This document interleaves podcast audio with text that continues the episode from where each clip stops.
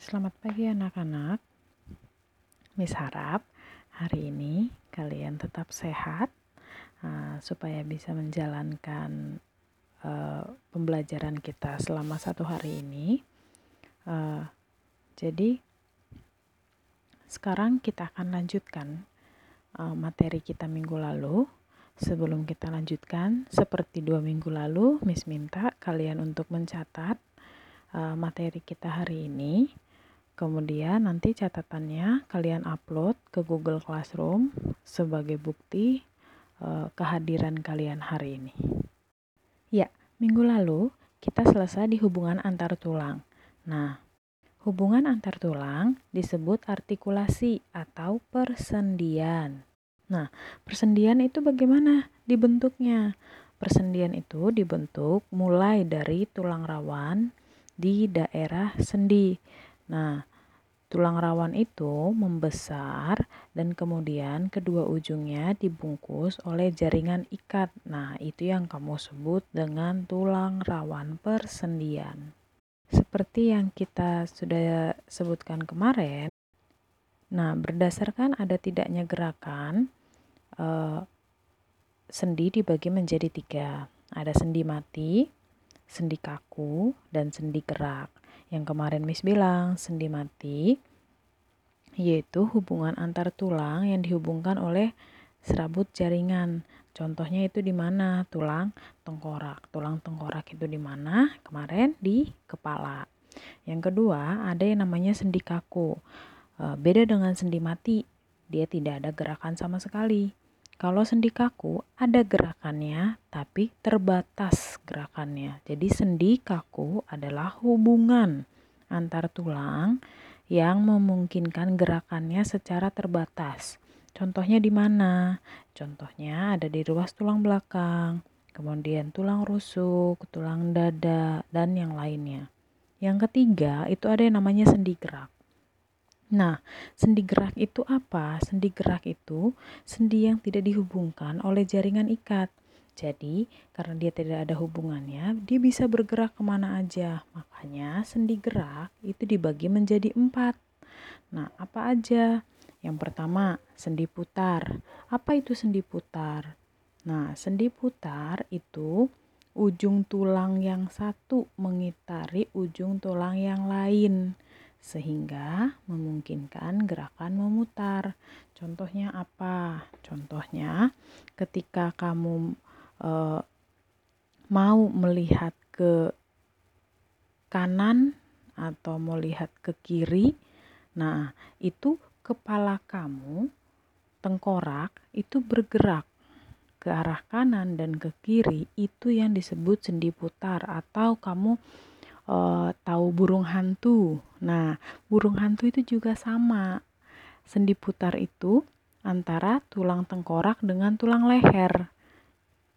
Dia dapat melakukan gerakan memutar ke kanan, ke kiri, atau kalau pada burung hantu itu dapat berputar sejauh 180 derajat. Yang kedua, itu ada sendi engsel.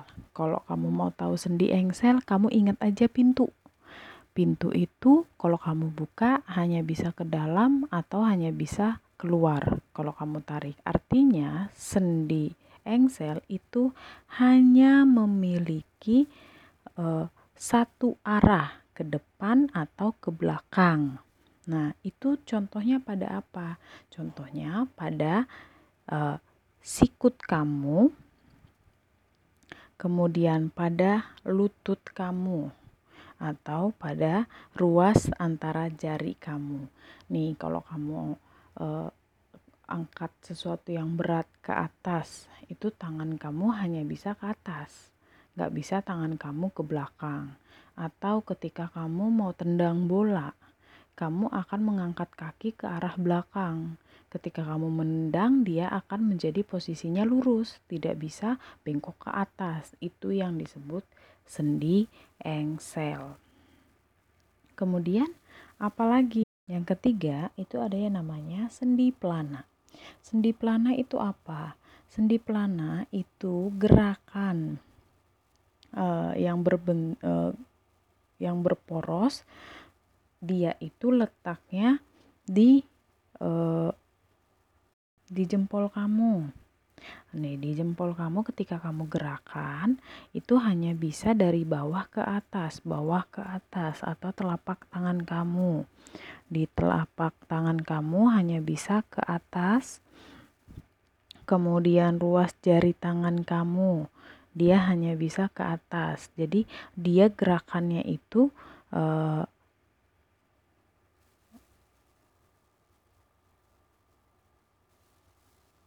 gerakannya itu seperti uh, orang yang sedang menunggang kuda. Nah, itulah yang disebut sendi pelana. Yang terakhir, yang keempat, itu ada namanya sendi peluru. Beda dengan sendi putar, sendi peluru itu uh, bisa terjadi gerakan ke segala arah. Tadi ingat sendi putar, dia hanya memungkinkan gerakan berputar. Kalau sendi peluru, dia gerakannya ke segala arah. Contohnya apa? Contohnya gelang bahu. Kamu tahu gelang bahu bahu kamu dengan lengan atas. Kalau kamu eh, sedang mau lempar lembing itu kan kamu akan memutar. Memutar kemudian tangannya memutar dan kamu akan melempar. Nah, itu itu namanya sendi peluru atau di paha paha kamu dengan gelang panggul. Gelang panggul itu apa? Yang dekat dengan pinggang. Nah, kamu kalau muter-muterin kaki kamu, eh, salah satu bagian dari kaki kamu, kaki kanan atau kaki kiri itu kan bisa. Itu karena apa? Adanya sendi peluru. Jadi sendi peluru memungkinkan ada gerakan ke segala arah. Nah, sekarang sudah selesai mengenai uh, rangka. Sekarang kita masuk selanjutnya yaitu otot. Kemarin sudah Miss toh uh, otot itu disebut sebagai alat gerak aktif. Karena apa? Karena dia dapat berkontraksi. Nah, ada tiga ciri-ciri otot. Kemarin Rangka sudah disebutkan kan eh, ciri-ciri uh, fungsinya.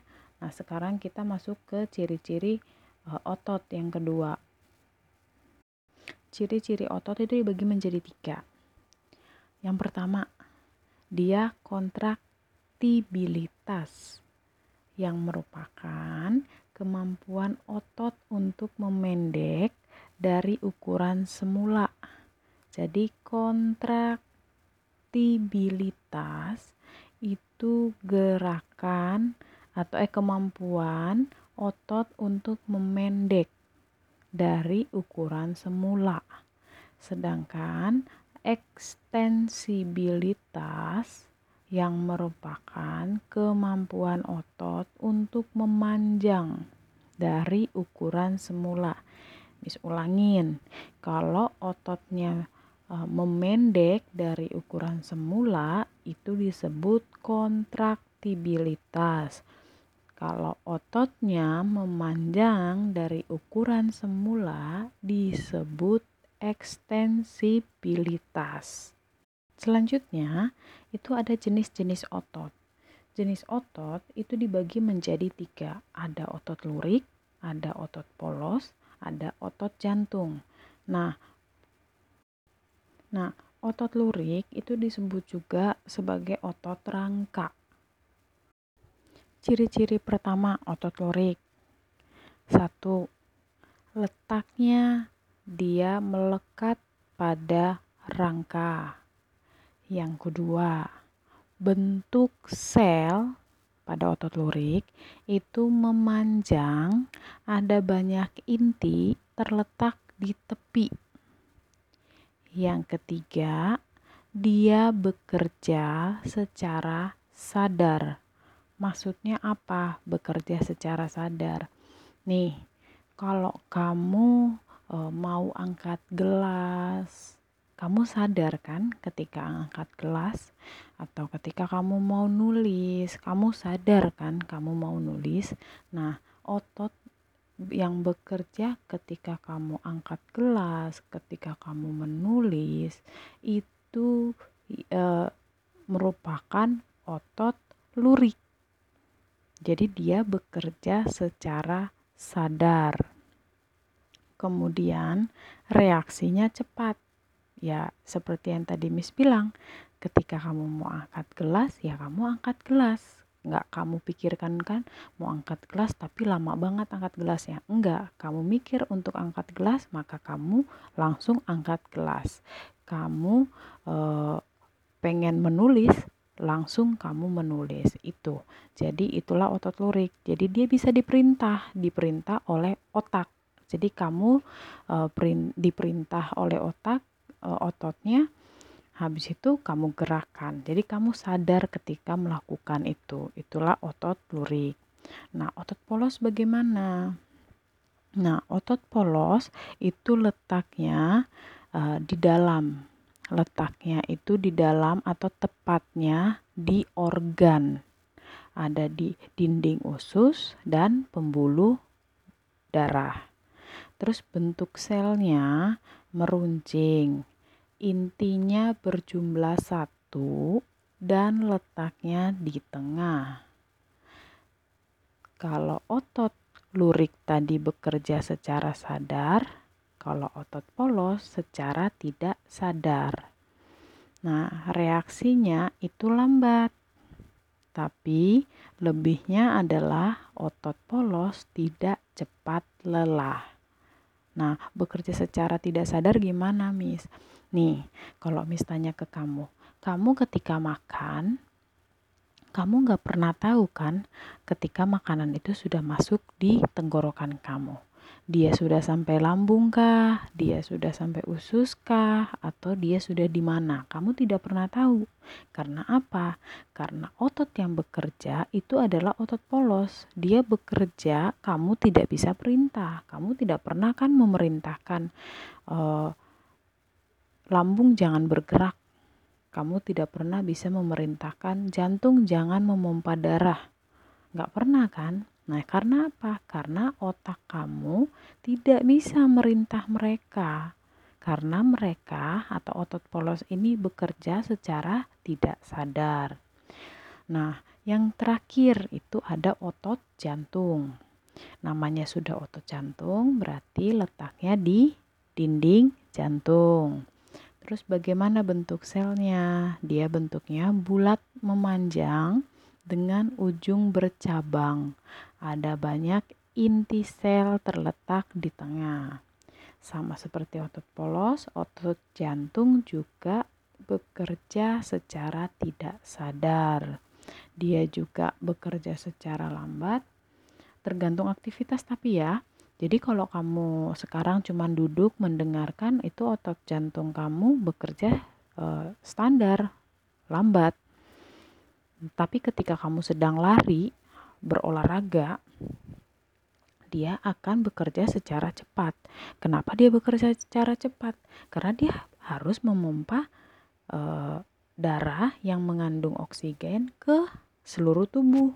Makanya dia harus bekerja secara cepat. Nah, uh, dia juga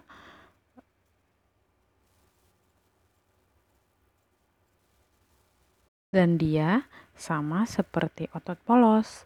Dia uh, otot jantung juga tidak cepat lelah. Sekarang kita bahas sifat kerja otot. Sifat kerja otot dibagi menjadi dua, antagonis dan sinergis. Antagonis itu apa? Antagonis uh, dia bekerja tapi berlawanan. Jadi contoh nih, uh, ada yang ke kanan, ada yang ke kiri. Jadi ketika berjalan kanan kiri, jadi tidak bisa satu uh, arah, mereka tidak bisa bersama. Jadi itu ya antagonis, dia bekerja secara berlawanan. Nah, antagonis itu ada empat. Yang pertama ada fleksi dan ekstensi. Fleksi itu e, ketika kamu angkat lengan e, tangan kamu ke atas ke arah bahu itu fleksi. Ekstensi itu ketika kamu meluruskan kembali atau kamu pas angkat barbel, kamu angkat barbel ke arah bahu itu fleksi, ketika kamu meluruskan lagi itu namanya ekstensi. Yang kedua, ada abduksi dan aduksi. Itu adalah ketika kamu uh,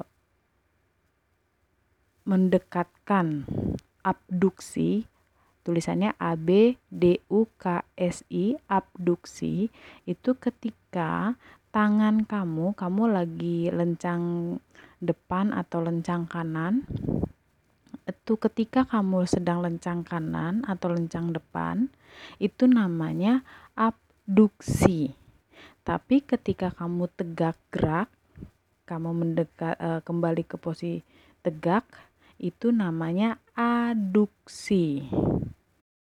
Mis ulangin lagi ya. Ketika kamu e, mendekati tegak gerak itu ketika kamu tangan kamu yang tadinya lagi naik mendekat ke badan kamu itu namanya aduksi. Ketika tangan kamu menjauhi badan kamu itu namanya abduksi. Yang ketiga, ada yang namanya pronasi dan supinasi. Kalau pronasi itu tangan kamu menengadah. Menengadah itu ketika kamu meminta seperti meminta uang ke orang tua kamu tuh. Tangan kamu telapak tangan kamu ke atas. Itu namanya pronasi. Kalau supinasi itu tangan kamu telapaknya ke bawah atau disebut menelungkup. Jadi ketika tangan kamu telapaknya di atas itu namanya pronasi, ketika telapak tangan kamu itu di bawah itu namanya supinasi. Yang terakhir ada depresi dan elevasi. Depresi itu ketika kamu sedang menunduk ke bawah, kepala kamu menunduk ke bawah, itu namanya depresi. Tapi elevasi kebalikannya saat kamu sedang melihat ke atas itu namanya elevasi jadi mis ulangin antagonis itu uh, otot yang bekerja secara berlawanan nah uh, antagonis dibagi menjadi empat ada fleksi dan ekstensi uh, fleksi itu ketika kamu membengkokkan sikut kamu Ekstensi ketika kamu meluruskan. Abduksi ketika kamu mendekati.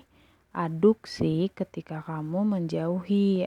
Apa yang menjauhi tangan kamu? Ketika tangan kamu mendekati tubuh kamu itu namanya abduksi. E, aduksi ketika tangan kamu menjauhi badan kamu.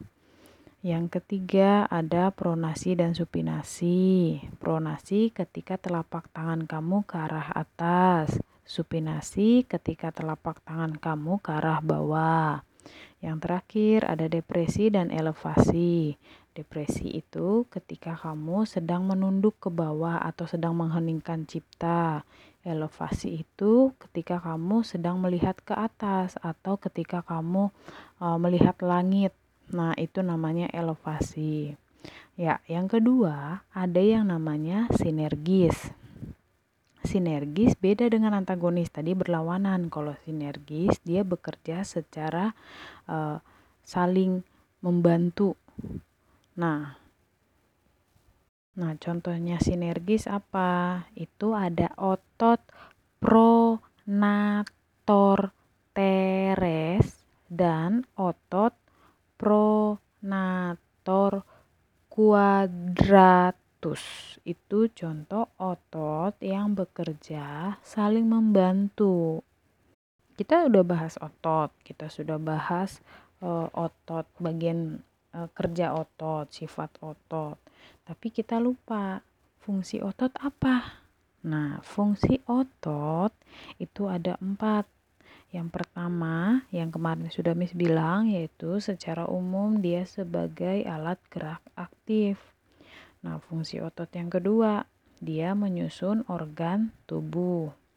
Fungsi otot yang ketiga, menstabilkan sendi. Terakhir, dia menghasilkan panas. Nah, nanti untuk kamu e, lebih jelas lagi bisa kamu lihat di buku paket. Sekarang yang terakhir kita bahas yaitu gangguan dan kelainan rangka dan otot. Mungkin tidak semua akan Miss jelaskan secara umum saja ya.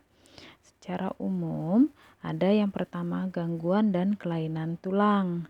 Nah, gangguan dan kelainan tulang mungkin eh, kamu tahu yang namanya skoliosis, lordosis, kifosis. Nah, itu tipe ketika misalnya skoliosis itu tulang belakang kamu berbentuk S. Kamu bisa lihat di buku paket halaman 21. Kamu lihat orang yang mengalami skoliosis, tubuhnya atau tulang belakangnya akan berbentuk seperti S. Nah, kalau tulang belakang uh, kalau lordosis di sini tulang punggungnya membengkok ke depan atau bisa kamu lihat seperti lebih tegap. Jadi duduknya itu lebih tegap. Itu adalah lordosis. Sedangkan kifosis itu uh, yang seperti kamu lakukan setiap hari. Kamu duduk, badan kamu kamu senderkan ke meja, jadi membungkuk. Jadi kifosis itu kamu membungkuk. Yang keempat ada yang namanya fraktura. Mungkin kamu pernah dengar orang bilang fraktur, fraktur, fraktur itu apa? Fraktur itu ada adalah patah tulang. Yang kelima ada osteoporosis. Osteoporosis itu apa? Itu tulangnya sudah rapuh. Biasanya dialami oleh orang yang sudah dewasa atau orang lanjut usia. Itu biasanya sel tulang pada kalsium pada tulang belakangnya sudah habis, makanya dia mengalami osteoporosis. Nah, rakitis itu apa? Rakitis itu or, uh, kamu pernah lihat nggak orang yang kakinya berbentuk X atau berbentuk O, kaki O atau kaki X. Nah, itu adalah orang yang memiliki penyakit yang namanya rakitis. Kenapa bisa begitu? Karena dia kekurangan vitamin D. Makanya ketika kamu lihat bayi-bayi masih kecil biasanya orang tuanya jemur di matahari pagi sekitar jam 8, jam 9 atau jam 10. Nah, kurang lebih 30 menit supaya apa? Supaya tubuhnya mendapatkan yang namanya vitamin D. Begitu juga kamu sedewasa ini harusnya kamu juga harus sering berjemur. Nah, Nah, di gangguan dan kelainan persendian sekarang, uh, yang paling sering itu dislokasi. Dislokasi itu tangan kamu atau tulang posisi tulang itu berpindah. Jadi bergesernya sendi dari kedudukan semula.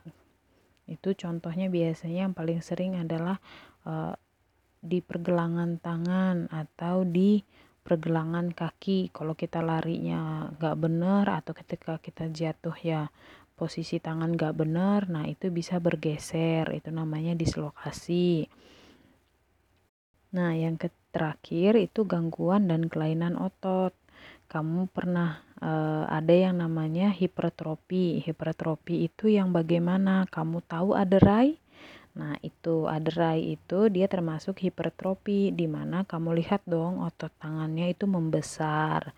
Berbanding dengan hipertrofi ada yang namanya uh, atrofi itu ototnya malahan mengecil. Akhirnya dia tidak bisa melakukan gerakan. Kemudian yang paling sering kamu alami yang namanya kram. Kram itu di saat kamu e, terlalu banyak melakukan aktivitas berat dalam artian kamu olahraganya berlebihan kamu lari naik turun Nah, itu berlebihan dan juga bisa juga karena cuaca yang dingin. Itu dapat menyebabkan seseorang mengalami kram. Nah, sekarang bagaimana kita menjaga alat gerak kita supaya tetap uh, sehat, kemudian bisa uh, tetap kuat. Yang pertama, kamu uh, harus menghindari yang namanya benturan. Benturan secara uh, kuat. Contohnya kamu suka olahraga uh, sepak bola atau kamu suka main bola. Ya kalau bisa, kalau kamu sudah ada ancang-ancang, ada yang datang lari ke arah kamu, nah sebaiknya kamu hindari. Takutnya nanti kaki kamu diselengkat atau terjadi benturan badan kamu, akhirnya mengalami yang namanya dislokasi atau uh, yang lain. Nah, yang kedua, kamu harus olahraga rutin. Supaya apa? Supaya uh, otot kamu itu tidak mengecil uh, ataupun uh, oksigen yang dibutuhkan tubuh kamu dapat dihantarkan dengan baik. Nah, kemudian kamu juga harus sering berjemur. Kenapa Miss bilang begitu? Karena mau kamu cukup gizi, mau kamu uh, cukup olahraga tapi kalau kamu kurang vitamin D ya sama aja bohong jadi yang harus kamu lakukan itu mengkonsumsi makanan yang cukup gizi terutama protein ya kemudian vitamin D dari matahari kalsium untuk tulang dan juga kamu harus banyak minum air mineral Kemudian kamu juga harus cukup istirahat. Jadi jangan suka bergadang apalagi kayak sekarang kita kan belajar dari rumah. Jangan terlalu sering kamu begadang itu. Jadi itu ya uh, yang kita pelajari saat ini hari ini. Kamu catat batas waktunya. Miss tunggu sampai jam 12 siang. Miss tunggu kamu untuk mengupload ke Google Classroom. Nah, untuk tugasnya kamu mengerjakan buku paket latihan ulangan bab 1 halaman 26 27 sampai 29 bagian ABC ya. Itu kamu tulis eh kamu kerjakan di buku paket aja. E, semuanya, Miss rasa semuanya bisa lah di buku paket kamu kerjakan, terus kamu foto.